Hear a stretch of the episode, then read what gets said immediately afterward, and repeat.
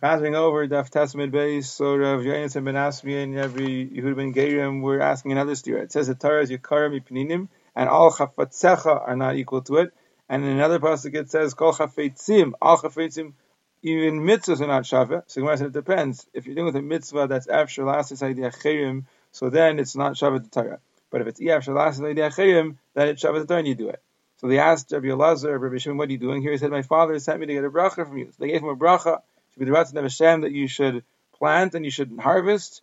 You should bring the schayra in and you shouldn't take it out. You should send it out and you should never bring it back. Your home should be destroyed and where you're a guest, that should be built up. Your table should be mixed up and you shouldn't see a new year. So he came to his father and he said, they didn't give me a bracha, he gave me, they gave me tzaras. And Rabbi Shimon explained to him, those are all brachas.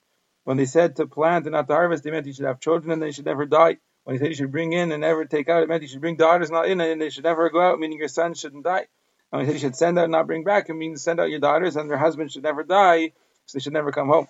When he said that your home should be destroyed and your, your guest should be built up, he meant this world where you're a guest should be built up and your grave, which is going to be your home, kirvam olam, that covers your home forever, that should be chariv. When he said your table should be mixed up, it meant we should have sons and daughters all around the table. And when he said you shouldn't see a new year, it meant you should, your wife shouldn't die and you shouldn't have to remarry and have a, a son of Rishayna with a new woman. Similar, Ma'aser Rishon Chalafta took leave of Rabbi, and Rabbi told his son to go get a bracha from him. So he gave him a bracha that it should be the Ratzon of Hashem that you shouldn't be mevayish others and you shouldn't be mizvayish. He told his father, he told me Mili B'alma, and Rabbi said, that's not Mili B'alma, that's the bracha that the Kadosh Baruch Hu gave to Klal Yisrael twice.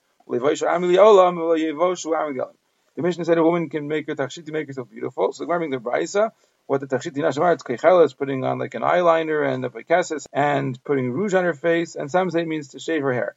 And the Gemara says that Rav Chisda did these things to herself in front of her daughters-in-law, and Rav Huna Bar was there, and he said to Rav Chisda, L'chaya, the Mishnah is only matter for young women, not for old women. And he said it's not true. He took a shvua, even your mother and your grandmother, and even a woman who's mamish one foot in the grave, like Chavil say, just like people say that a woman who's 60 is just as excited as a woman who's six when she hears the bells ringing.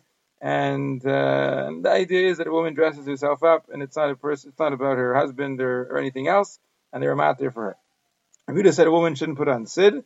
So the Brisa, a woman shouldn't put on sid because it's a nivel, but he's a maidiv, she'll be able to peel it off on Chol HaMoed and enjoy it afterwards. So then it's mutter. So Gemara asks, does Yudah hold us such a svar that if it's going to be a simcha later, it's mutter? Because in Avodah he says you're not allowed to take a chol from a guy because it's going to be tzar for them. The chachamim say no, you can't take a chol from a guy because it's going to be a simcha later.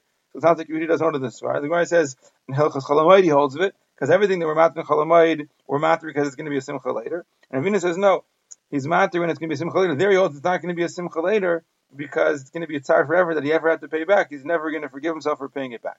Yehuda said that when girls reach the age of having sayar before they really come of age, and it's inappropriate, and they need to remove it. So poor women use sid to remove it.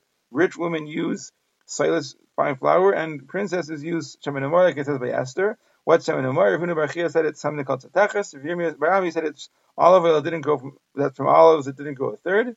And it brings bryce, and it says that you spread this because it removes the hair and it beautifies the skin. Rabbi had a daughter, and he smeared it on her and made her skin very beautiful, and he took 400 zuz for a shidduch, and a guy saw that, and he tried to do the same thing for his daughter, and he killed her because he did it all at once. And he said, if Bevai killed my daughter. If Nachman said that Rabbi he drinks beer, so his daughters have hair, and they have to deal with it. We don't drink beer, the daughters don't have hair, we don't have to deal with it.